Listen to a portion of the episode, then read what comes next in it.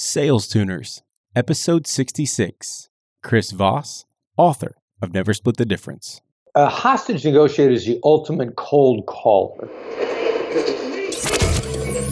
This is Sales Tuners with Jim Brown, the only weekly show where we talk about the behaviors, attitudes, and techniques that get sales reps and entrepreneurs to grow their revenue from 1 million to more than 10 million dollars in just 2 years. All I do is win, win, win, no matter what. Got money on my mind, I can never get enough. And every time I step up in the building, everybody hands go up. It's time. It's time. It's Sales Tuners time.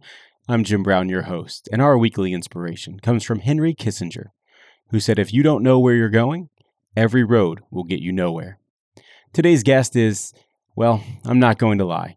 He's the first guest I've had that has actually made me a bit nervous, and excited nervous, but nonetheless. Chris Voss is a legitimate negotiation expert, author of the national bestseller and the best book I've read this year, Never Split the Difference, and CEO at the Black Swan Group. Chris served as the lead international kidnapping negotiator for the FBI and was also the hostage negotiation representative to the National Security Council. I promise you, you don't want to skip a single minute of this one. Before we dive in, I do want to say a quick thank you to our sponsors. You've heard me talk about them for a couple of months now, but you have to check out Costello. It's a deal management platform that aligns frontline sales reps, managers, and VPs so they can work together to consistently close more deals. They help reps get the right deal information from prospects, give reps and managers visibility into the quality of every deal, and help sales leaders understand what's working and what's not. Check it out at andcostello.com. That's A N D C O S T E L L O.com. Make sure you stick around until the end where I'll give my recap and top takeaways. You can also check out all the links and show notes at salestuners.com slash 66. But now, let's get to the conversation where Chris talks about how he leaves work at work. Any sort of relaxation, if I get my head completely around it, like I got I got a Harley that I don't ride enough. I mean, that takes full concentration. I tend to think about what I do for, uh, for a living a lot, so I, I need to I need to get out and do something physically challenging. You know, I used to live on a boat, and we'd take the boat out. You you got to pay attention to what's going on. So I like getting involved in outdoor activities that require my full attention. Otherwise, things are going to go really bad. yeah, so it's that it's that physical exertion that lets the mind take a bit of a break. yeah, definitely. One of the things that I found because I, you know, my mind's always going, and definitely not at the levels that yours had to have been. But the only place that I've found that I can completely escape is when I go scuba diving, because if I'm not completely present under the water, I stop breathing and I'm dead. So, uh, funny how that Yeah, physical thing to is. kill yourself, right? That- that's right. So, uh, Chris, talk to me about your role today. What is the Black Swan Group, and, and why does a typical customer actually buy from you? We are coaching people in business negotiations. You know, we're actually doing a lot more in the sales area now. Um, this has been a phenomenal, Never Split the Difference has been a phenomenal sales book. In addition to general negotiations, it initially had envisioned it really as executives that were negotiating day to day, day in and day out, uh, the deal makers, uh, which is absolutely the case. But uh, salespeople are killing it with this. So uh, we're, that, that's that's really cool. I'm enjoying that a lot. Well, that's exactly why I picked it up. And, and in this show, we talk about all the behaviors, attitudes, and techniques that have led to your success in this. But I want to go way back. Uh, you haven't always been the person you are today. How did you actually get started, and how did you get to this level of, of negotiation? Following stuff out of left field, you know, so to speak. Uh, I w- wanted to be a police officer. Ended up uh, finding out about federal law enforcement, and those guys travel all over the world. So uh, initially, I was looking at Secret Service. They weren't hiring. The FBI was. You know, a little bit of the universe lining up to send me in certain directions. So I joined in with the FBI. Didn't particularly want to go to New York City. Ended up in New York City. Loved it. Absolutely loved New York City. Um, you know, I'm a small town boy from Iowa. Started out doing SWAT stuff. I was slated to go to the SWAT team on a police department. I went to the SWAT team with the FBI. Re-injured my knee. Loved crisis response. So loved getting in the middle of you know high intensity situations. We had hostage negotiators. So I figured, you know, how hard could that be? I could. I talk to people every day. Wow. I think that's probably like a salesman figures. You know, I talk to people every day. I should be able to sell, and it's a lot more complicated than that. It's a lot more in depth. So, that's kind of how I ended up as a hostage negotiator. Uh, that's fascinating to me. How hard could it be? I mean, you actually, as you were getting started in this, I read, uh, obviously in your book, you actually volunteered at the National Suicide Prevention Hotline as if that's not crazy enough. Like, what, t- talk to me about that experience. Talk about getting immersion in emotional intelligence. I didn't realize that at the time because we didn't even have emotional intelligence as a term back then. But you talk about just getting absolutely up to your elbows on learning how to navigate people's emotions in crisis situations, which is just normal situations intensified. The, net, the dynamics aren't any different, they're just more intense. You really get into every type of quirk, every type of reading between the lines. And the crazy thing about it that blew me away was like you figure you see somebody does a takes a suicide hotline call in a movie and, and it seems like they're on the phone for hours 20 minutes and they told us when we were training on the hotline, if you're on the phone for longer than 20 minutes, you're doing it wrong. And one of the crazy things about that is in the application of the business world, like empathy saves time. I mean, slowing it down and go, doing a good emotional intelligence read actually speeds things up in really invisible ways. And you learn that on a suicide hotline. That's how you can get done in 20 minutes. 20 minutes. It doesn't even seem possible if someone's truly calling in, threatening, I guess, to take their own life. 20 minutes seems like it's no time at all. Yeah, and here's why because when we do it wrong, then we're used to this gerbil wheel of communication with people who we're trying to give advice to or how to say it or how to be there. So we assume that doing it wrong is, since everybody's doing it that way, that that's the way it should be done. And everybody's doing it wrong, and and we see how long that takes. And the minute you learn how to actually use emotional intelligence, it's uh, the delay to save time. I mean, you get into it, and things progress really quickly. Actually, when you slow down. So you started to allude about how you transfer some of those skills over into the business world. My audience, as you know, is full of sales professionals. And while I can't imagine any of them have ever had to negotiate life and death, what are some of the most important skills or tactics that cross over from your work with the FBI and the suicide prevention hotline into the actual business world? Crazy thing. And a hostage negotiator is the ultimate cold caller. I mean, when I when I call into a bank, that's that's a cold call and one of the things that I've come to learn, especially since we've been doing a lot more with sales, hostage negotiators, I mean, we spend massive amount of times on the first three sentences out of our mouth. And most salespeople look at the first three sentences as the precursor to getting into it. Like we have to get to the point and have no idea how important actually what the, the third word out of your mouth, what that word should be. And it, hostage negotiators do that instinctively, and all the problems that salespeople have is because they focus more on where they're getting to as opposed to the first four seconds of the call.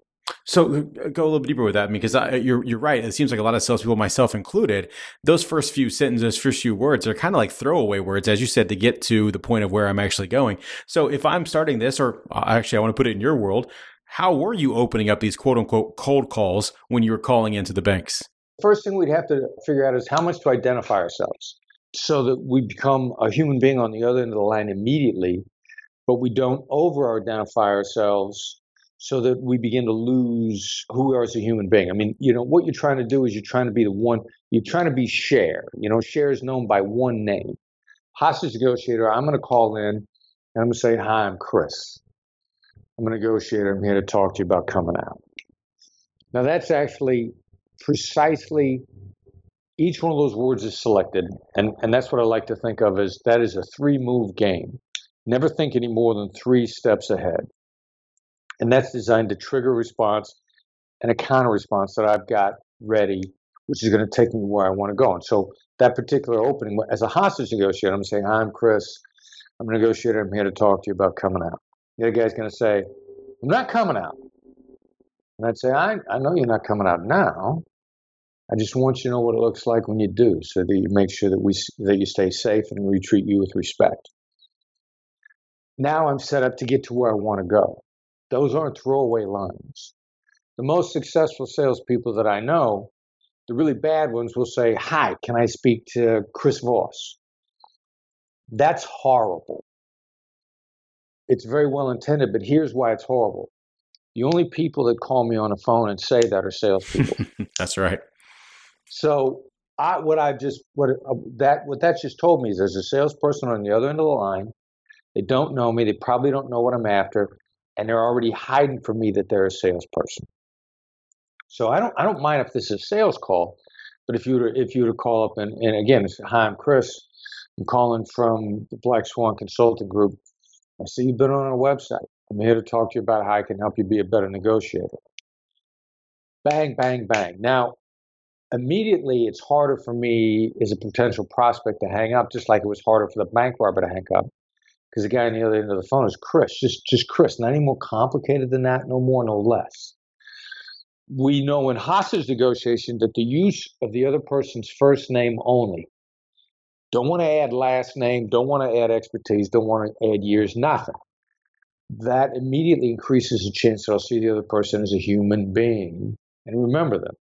If I give you my first and last name, the last name already begins to dilute my first name, and you're having trouble remembering what my first name is. I need I need to be Cher. I need to be I need to be a one. I need to be Elon. I need I need to be, you know, Barack. I need to be one name for you, and that'll as long as you see me as just this one name entity, then you'll hang in there a little bit longer, and your discomfort um, that would have come up from your salesperson, but I don't even know your name, that's been eliminated.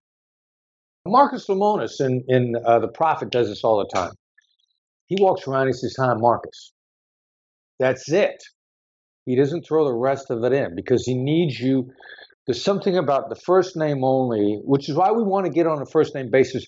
We want the other guy's first name so we get more comfortable, not not to make them more comfortable, because m- most people are used to, to being beaten by a salesperson with their own with their first name. I'm going to say, "Hi, Jim. You know, Jim. How you doing today, Jim? Jim. Jim. Jim. Jim. Jim. Jim."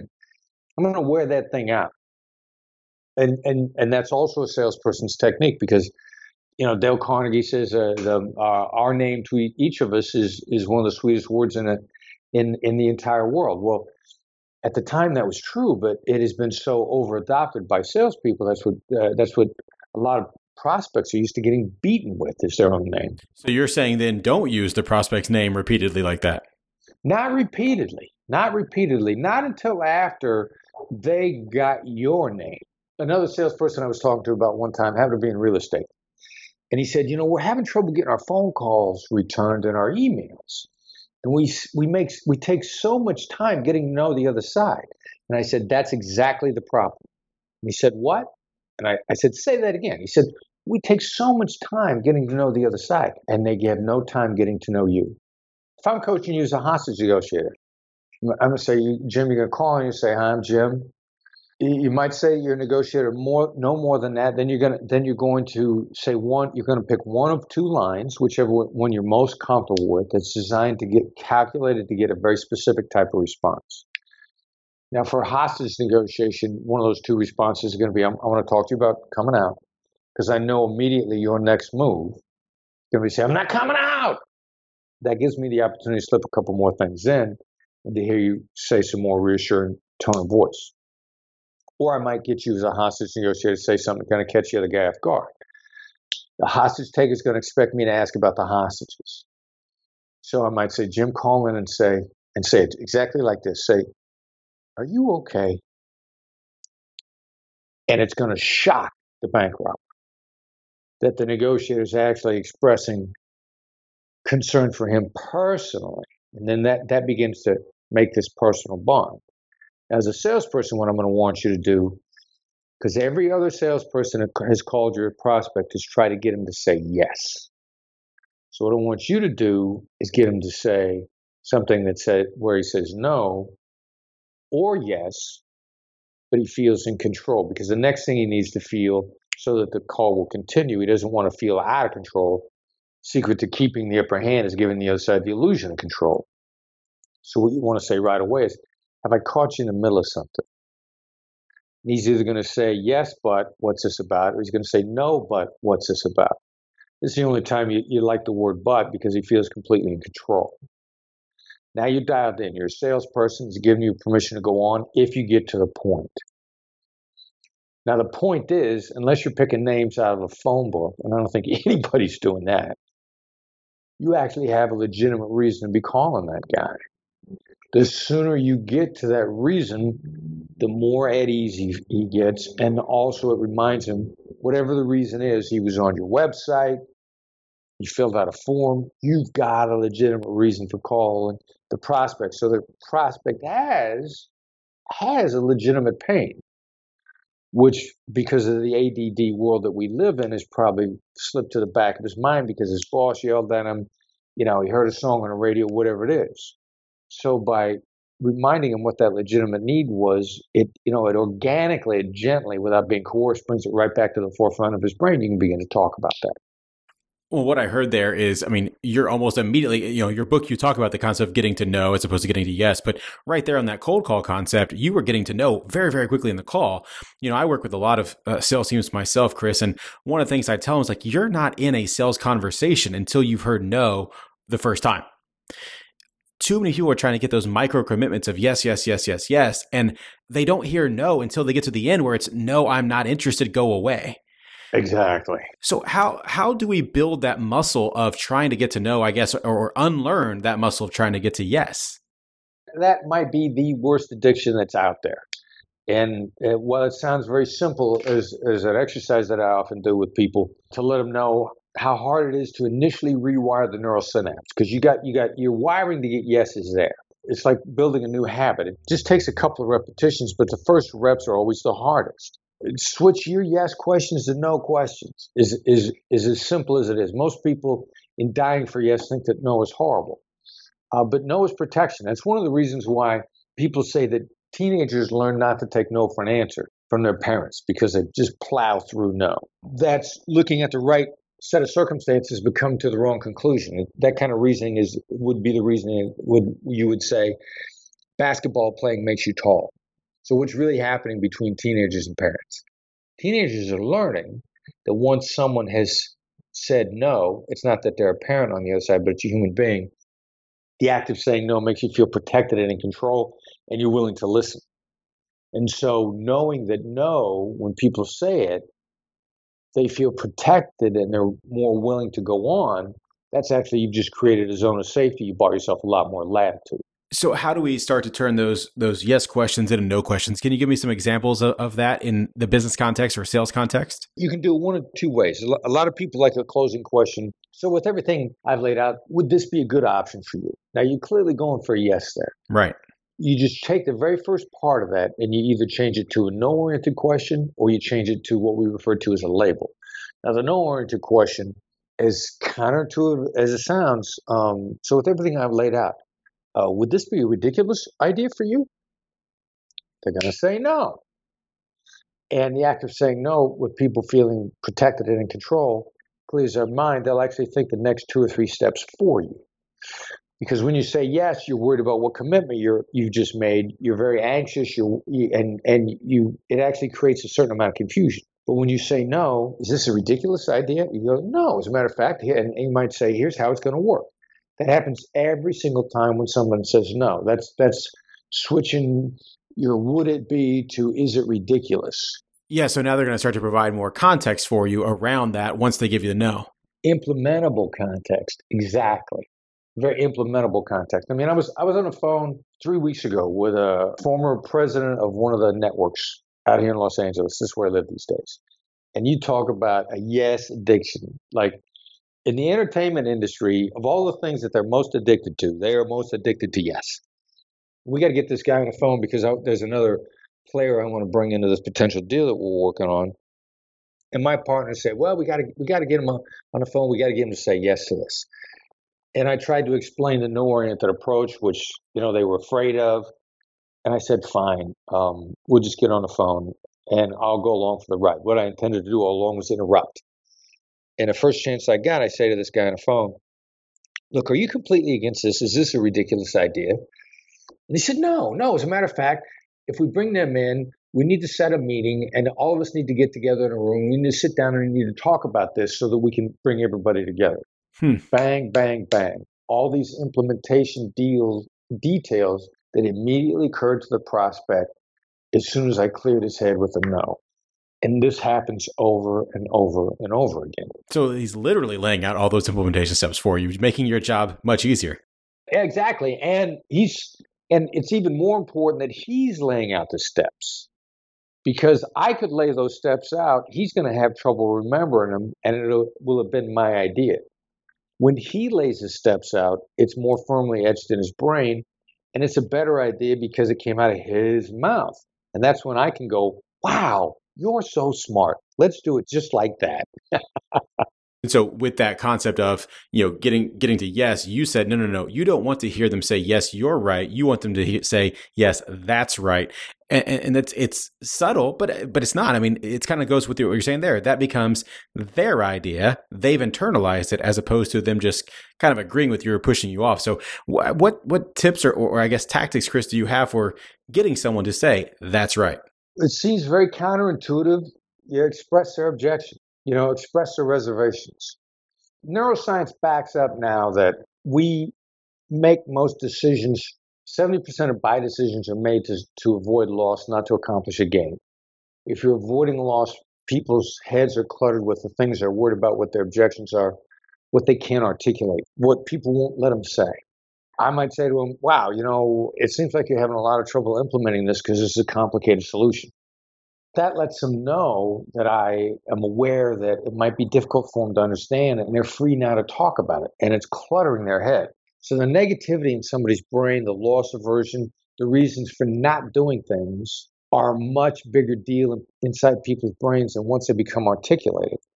I need them to get it to express it out loud or to get these words in the air so they can say to themselves, well, you know, it's actually not that bad once I say it out loud or even when you say it out loud, it's not that bad. Ah, you know, I, I was imagining it being negative in my head, but now that we're saying it out loud, just observing it, not denying. You never want to say, I don't I don't want this to seem too complicated to you. A better way is, wow, this seems complicated. The denial, the two millimeter shift from the denial to the observation is the difference between closing and losing clients. I'm fascinated by this, Chris, and I, am completely bought into how you just said it. And I've always been taught, you know, to sell against that loss as opposed to selling gain. But I had a guest on the show a couple of weeks ago who just completely challenged me on that notion. They laid out Maslow's hierarchy of needs and said, look, when you're selling to executives, they are, and they're, they're up in the top two tiers of Maslow's hierarchy of needs. They're looking at like self actualization and of true vision. They don't care about loss. They don't care about all that stuff. And, and I, I just completely disagreed, but help me help me better understand that. How can I go back to that guy and, and have a better argument now? What their loss is in the self actualization, that's what they're afraid of losing. The loss isn't always what's on the surface. You know, in, and in many cases, in, in those higher order executives, there's absolute fear of loss there. Um, it is the driver of emotional behavior on every human being on the planet. That's why Danny Kahneman won the Nobel Prize for articulating that. It's how we are as humans as opposed to how we should be. So it is the single biggest driver, but what it is, you know, their self actualization, they have a vision in their head, and that's what they're afraid of losing. So you have to, you know, that that's why you need some, you need hostage negotiation skills to get inside somebody's head to see what they're actually, what that vision actually is. I want to set up the basis now for a negotiation. I've always been taught, you know, to know my walkaway point going in. But I want to ask you, like, how much research and preparation do I need to have before going into to making a deal? You need some. You need less than most people think. One salesperson in particular, when you know, when he had switched around his his cold call approach to almost completely the hostage negotiators approach, and I said, yeah, you, you know, your your batting average now, because he's calling in to get a meeting. His batting average for getting a meeting is eighty seven percent. Eighty seven percent he gets a meeting. That's incredible. Um, I said, wow. So, are you doing more research these days or less? And he said, oh my God, less. He said they're going to tell you so much more than I can ever find out online. Plus the stuff that people put online, most of it is made up. I mean, I got to get them on the phone as quick as possible because they're going to tell me 10 times more than I could ever find out online. Which means you do some research. You know, you, you, you, yeah, you'll take a look at somebody's LinkedIn profile. You won't memorize it, but you know, you get you get a rough feel for it because they're going to want to tell you about that LinkedIn profile anyways. A prospect's not going to want you to recite his profile verbatim. He's can want you to pick some one thing out of it and have you say like, "Wow, what was that like? That thing looked crazy." And then you're going to be off to the races with them talking, which is what you want your prospect to do anyway. One of the things that you talk about is always trying to get your counterpart to make the first offer uh, in a deal. But what do you do when, when you can't get them there? There may be no deal there at all. In, in, in every deal, no matter what anybody says, everybody's trying to commoditize the, word, the, the world. That's nonsense. Um, there's always competitors, and there's always a favorite, and there's always a fool. If you're the favorite, you shouldn't you shouldn't throw a price out first because you're the favorite to get the deal, and you need more intel from the other side. Now, if somebody's really reluctant to throw the price out, there's a really good chance that you're actually just there to drive prices down. They're trying to get a price from you as quickly as they possibly can, and then they want to move on. So that's why they're not going to throw a number. They're going to they're going to want a number out of you. Look, I'm to say, look, you know, we need to know if you're even in a ball game. Um, and then if you if you throw out a number that's palatable at all, they're to keep you in the game as the fool just to drive the price down on the favorite. So the first sign that somebody doesn't want to throw a number is probably that you were never going to get the deal anyway, or you're only going to get the deal if you do it for nothing. So it's not, generally speaking, it's not a terribly good sign. What we want to do is we want to talk much more in depth about the problems that the other side's trying to solve. Now, if they'll jump right straight into their problems at some point in time, there's a pretty good chance after we got a full uh, a full vision of the scope, you know, full idea of the scope, we might throw a number at that point in time. If and only if we can get a scope of the problem. If you can't get a scope of the problem from the other side, again, they never had any intention of doing business with you because they haven't envisioned you in that scope and they're not going to share it with you. They look at it as proprietary information. They want to get off the phone with you as soon as you get a number. So if you can't get a scope and you can't, you can't get scope and you can't get the number, then you what you want to say to the person on the other side, look, you know, I, am not sure that we can help solve your problems at all right now. Um, when there comes a point in time when we're a better fit, please keep us in mind you have to finish with a uh, we the last impression is the lasting impression you have to finish with respect and appreciation and desire to be successful in the future and then get off the phone because that person's wasting your time I can think about RFPs that I've lost. I can think about deals that have gone to procurement that I actually lost. They haven't envisioned you in the, the, their solution. I mean, that's wow, that's fantastic. We had one one one of the guys in, in my in a Black Swan group, Derek Gaunt, um, hostage negotiator, is doing brilliant coaching. He had he, he got a company uh, that he coached for two hours the other day. They had been the fool in a deal for 15 months. Wow!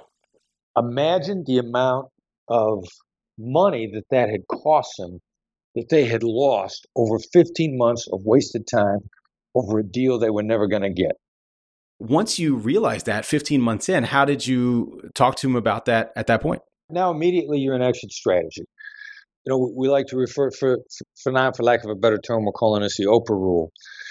Because Oprah Winfrey, maybe one of the most successful people uh, that, that has ever lived, certainly in the top five, when you consider where she started, um, gender, uh, ethnic handicaps, where she is today her overriding goal with her and everybody that's ever worked for is they end every conversation on a positive note, no matter what happens, no matter how things went with anybody they've ever spoken to.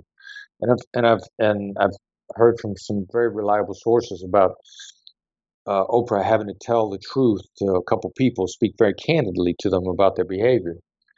But you don't hear about problems that Oprah has in public because she always ends positively. And if anybody's mad at her, it's in public for about two seconds and then it's forgotten. Nobody, nobody stays mad at her because every single interaction that she and all of her staff has the, the, ends positively, no matter what. So if you're the fool in the game, you got you got to bring this to a conclusion with respect and appreciation and gratitude. Look, thanks for talking to us at all. We you know we're flattered that you ever even considered us. It looks like we can't help you right now please keep us in mind for the future. We want to be a great resource for you. And then finish. Orchestrate your ending in a positive sense. Get off the phone and move on. That's that's really hard to do. I, I uh, when as you were saying it, I'm thinking about some very specific ones where I was not uh, as skilled or as um, I'll say mature to be able to do that. And I remember going and talking to my coach and him saying, "Look, Jim, your job in a uh, sales conversation is not to get your needs met. So it does you no good to get the last word, to try to get the upper hand, to leave as the smartest person in the room. So I'm hearing you say it now, and it's resonating in, in, a, in a much different way. We're taught about the so much about the importance of a first impression. You know that we, the first impression is your second most important impression.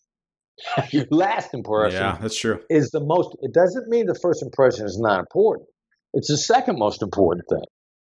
Chris, I want to switch gears uh, for just a moment. You know, uh, you uh, had a former boss uh, at a previous job send you to Harvard for their negotiation course, which I love, by the way. You were already at the top of your game and always looking to get better. And of course, the program director there had to challenge you. Talk to me about how, talk to me about how that went. Well, you know, I got to admit, you know, uh, I, I saw that coming because a lot of people go like, yeah, you know, hostage negotiator is cute.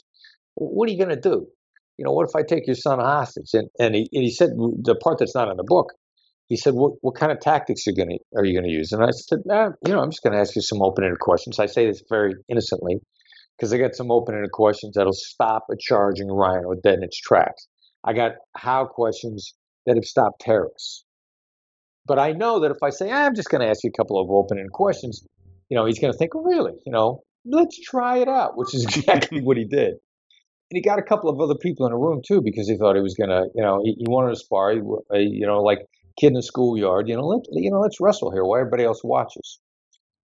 And I said, all right, you know, that's the way that you want it, that that's fine. And I just, you know, I, I hit him with a how question. He, he, said, you know, we got your son, million dollars, give me some money, we kill him first thing in the morning. And I just, you know, you innocently, deferentially, the power in deference is insane. I just deferentially said, how, how am I supposed to do that? You know, how, how do I know that if I pay, you're to let him, let him go? How do I, how do we even know he's alive? and there's so much deference in that that the other side has no idea. You've just completely flipped the entire dynamic on you know, you burden the problem creator with the problem in a respectful way, and they have no idea that they've just stepped into quicksand. It's a beautiful way to handle an aggressive negotiator. Beautiful way. And they feel powerful and in control. And uh, uh, this went on for about three or four minutes, me just peppering him with the open ended questions that he laughed at 10 minutes earlier finally somebody that was watching said, you know, stop, don't let him do that to you. I feel like my response to that original question, and again, obviously, I am not uh, that that hostage or that kidnapper or that, that terrorist, but I feel like my response would be, I don't care how you do it. That's not my concern. Now, granted, I have the luxury of being able to look in from the outside on this, but is that not a typical response that you would get immediately? Two things. With terrorists and kidnappers, no, we never got that. And I can repeat the question a couple of times with different points of view, like different emphasis. Like, how, how am I supposed to do it?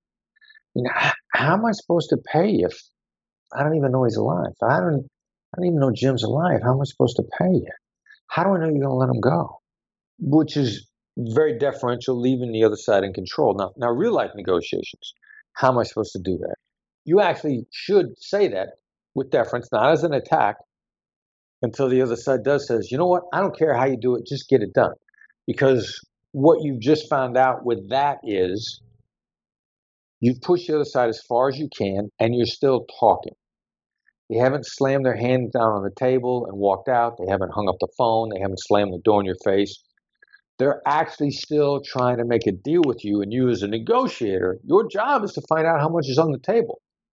And when the other guy says, the other guy, says, Look, I don't care how you do it, that's the deal.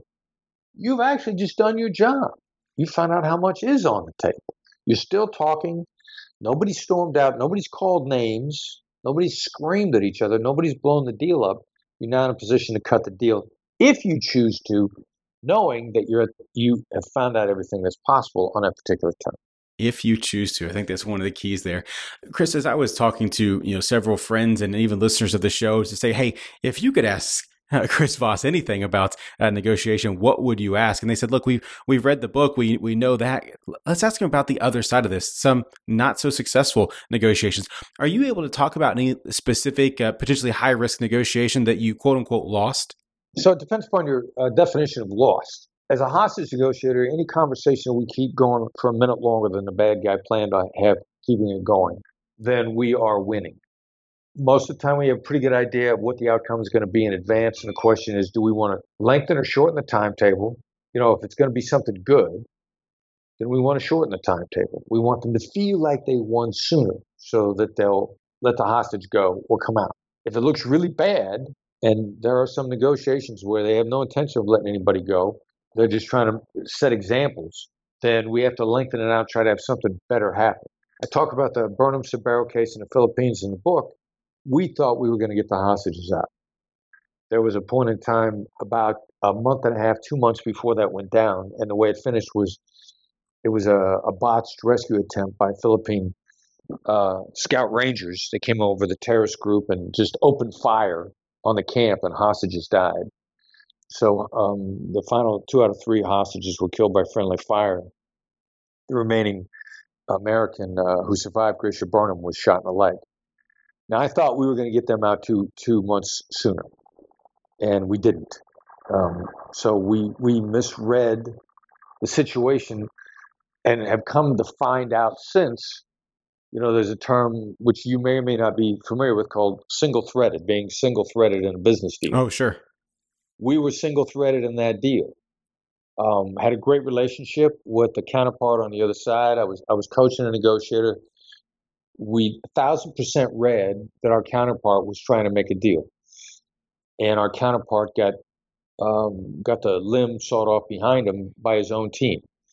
Yeah, it happens in business all the time. It's one of the reasons why one of the major telecommunications companies out there, fully 50% of their deals that they sign don't go through because it was they they got single threaded. Uh, the first time I heard about this in, in business a salesperson at a conference was saying like, yeah, you know, I was negotiating good good faith. The person on the other side that represented the company didn't know another deal was cooking behind the scenes, and my counterpart not only uh, did we not make the deal, my counterpart got fired.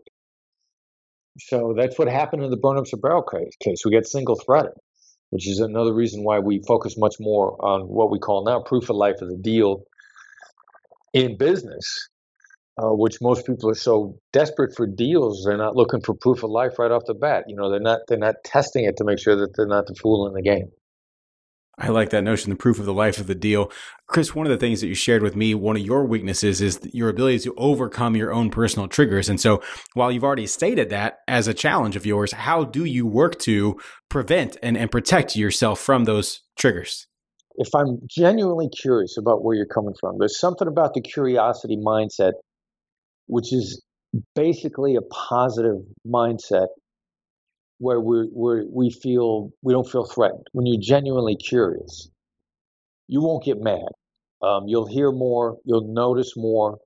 You'll listen in depth more. So if I get genuinely curious, like, yeah, you know, you you you're really dealing with me dishonestly here, but there's got to be some reason why. You know, it's got to be defensive.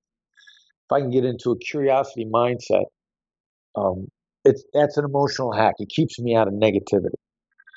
Uh, if I can get into a grateful mindset, if I can say to myself, you know what, the only reason we're talking is because I got a pretty good life to begin with. I, I wouldn't be talking with you at all if I wasn't successful. So I should actually be grateful to be in this conversation. Um, that's another emotional hack. What you're really trying to do is keep yourself out of a negative mindset. It's not that emotions are bad for our thinking, it's that negative emotions are bad positive emotions actually increase our mental capacity.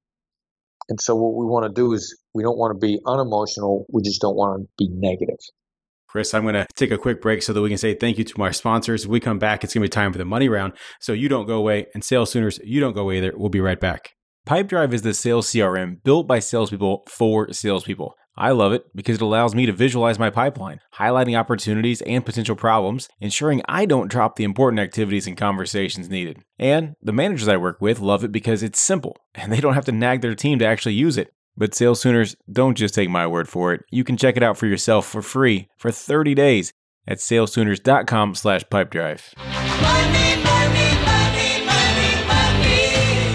We're back, and it's time for the money round. Chris, are you ready for the money round? All right, ding, ding, ding, ding, ding, ding. Let's go. Here we go. What's the one thing that has contributed most to your transformation from normal to exceptional? I think that I'm open to learning. I'm really hungry to find a better way of doing things. I think I'm just open to learning. I, I may I may not be very fast at learning, but I'm open to it. if you were to start over today in your career, what would you tell yourself to spend the next 30 days doing? Being a little less intense. You know, try try to be a little bit more in a positive mindset. I didn't, you know, I, I like being intense. Uh, my natural state is a little combative. You know, for the longest time when I was upset with FBI management, I enjoyed. I'd come to work every day looking for a fight with somebody high up in management. Um, just take a couple of miles an hour off my fastball, and I think I would have been better off. Two part question for you. Which phrase describes you best and why? I love to win or I hate to lose? Uh, probably hate to lose. You know, winning uh, is really, I've come to learn it's at the expense of, of somebody else, which the toxic residue of that is something it's like it's like a nuclear strike if i win you lose there's a radioactive wasteland that's left there from your feeling of losing. It's going to last for a very long time. So I don't necessarily need to to win against somebody, but I don't want to lose the situation. If that makes any kind of sense. What's a book that you've read multiple times or always find yourself recommending to others? You know, I like Eric Barker's "Barking Up the Wrong Tree." If that, uh, and it just came out this year. If that, it's about Eric is a thoughtful guy. It's about success. It's a real in-depth look. He's one of the most re- well-read guys I know, and he thinks like a regular human being. Like, how do we figure this stuff out?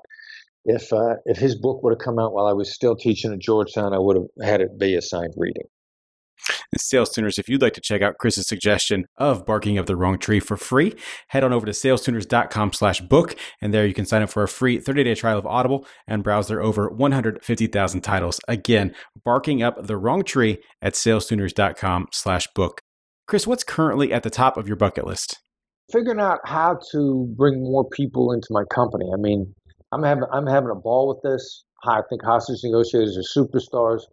They're they're really good negotiators. We're having a lot of fun helping people get better. So figuring out a way to sort of scale this out is is like my fun challenge right now. What's the biggest piece of advice that you have for all the sales tuners out there grinding today? Figure out how to use the delays that save time. If you're grinding, you know, I don't want you to work any less hard. I just want you to make a couple two millimeter shifts here to work equally as hard but also smarter. And a lot of that is going to be maybe hesitations, creating spaces and time, letting the other person talk a little bit, giving yourself a little bit more chance to think. I'm going to get you out of here on this one. Chris, how could someone find you or connect with you if they wanted to after the show? All right, best way subscribe to our newsletter, The Edge. Uh, comes out once a week. It is a gateway to everything that we do. Short article on negotiation, can get you up to speed, three to five minutes. Also tell you about training we're doing, and it's a it's a great uh, avenue to the website as well. But the best way to subscribe to the Edge is to text the words FBI empathy, all one word. Don't let don't let your spell check autocorrect it uh, and put put a space in there. It's FBI empathy, all one word, and send a text to two two eight two eight, and that's twenty two eight twenty eight, and that'll sign you up for the newsletter. Chris, this has been absolutely amazing. Thank you so much for joining me today on Sales Tuners. Yeah, my pleasure. Jim, it was great. I, I, I certainly appreciate the time being on with you. I've had so many great conversations on this show, but to be able to spend an hour with the former head of FBI negotiation, well, that was pretty incredible. Chris said the best way to stay in touch with him is to subscribe to his Edge newsletter by texting FBI Empathy, all one word, to 22828. I've signed up for this, and I must say, it's an email I actually look forward to receiving. Let's get right to my top takeaways. Number one, empathy saves time. I know it sounds counterintuitive, but slowing down a sales process can oftentimes speed up the deal. If you learn to lean into your prospect and get a good emotional intelligence read, the empathy you show gets them to open up about their actual concerns. Number two, get to no. When you are leading your prospect to say yes, they get worried about what they are committing to, and that anxiety creates confusion. But when you get them to say no, they feel protected and they have the illusion of control. Once a person says no, they'll likely give you implementable context to move the deal forward. Number three, there's always a favorite and a fool. If you can't get the scope of your prospect's problem, you need to realize they never envisioned you in that solution. In every deal, there's a favorite and a fool. The fool is often used to drive down the price of the favorite and expose their weaknesses. Thus, you should be looking for proof of life in every opportunity. That's it. Those are my takeaways, but I'd love to hear yours. Please tweet at me at SalesTuners or shoot me an email, jim at salestuners.com. I reply to every message that I get. All right. I hope to see you next week. Until then, I'm Jim Brown. Let's make it rain. Thanks for listening to Sales Tuners. Stay up to date at www.salestuners.com. And don't forget to subscribe, rate, and review us on iTunes. And they stay there, and they say yeah, and they stay there. Cause all I do is win, win, win. And if you going in, put your hands in the air, make 'em stay there. If we learn from our mistakes, why are we always so afraid to make them?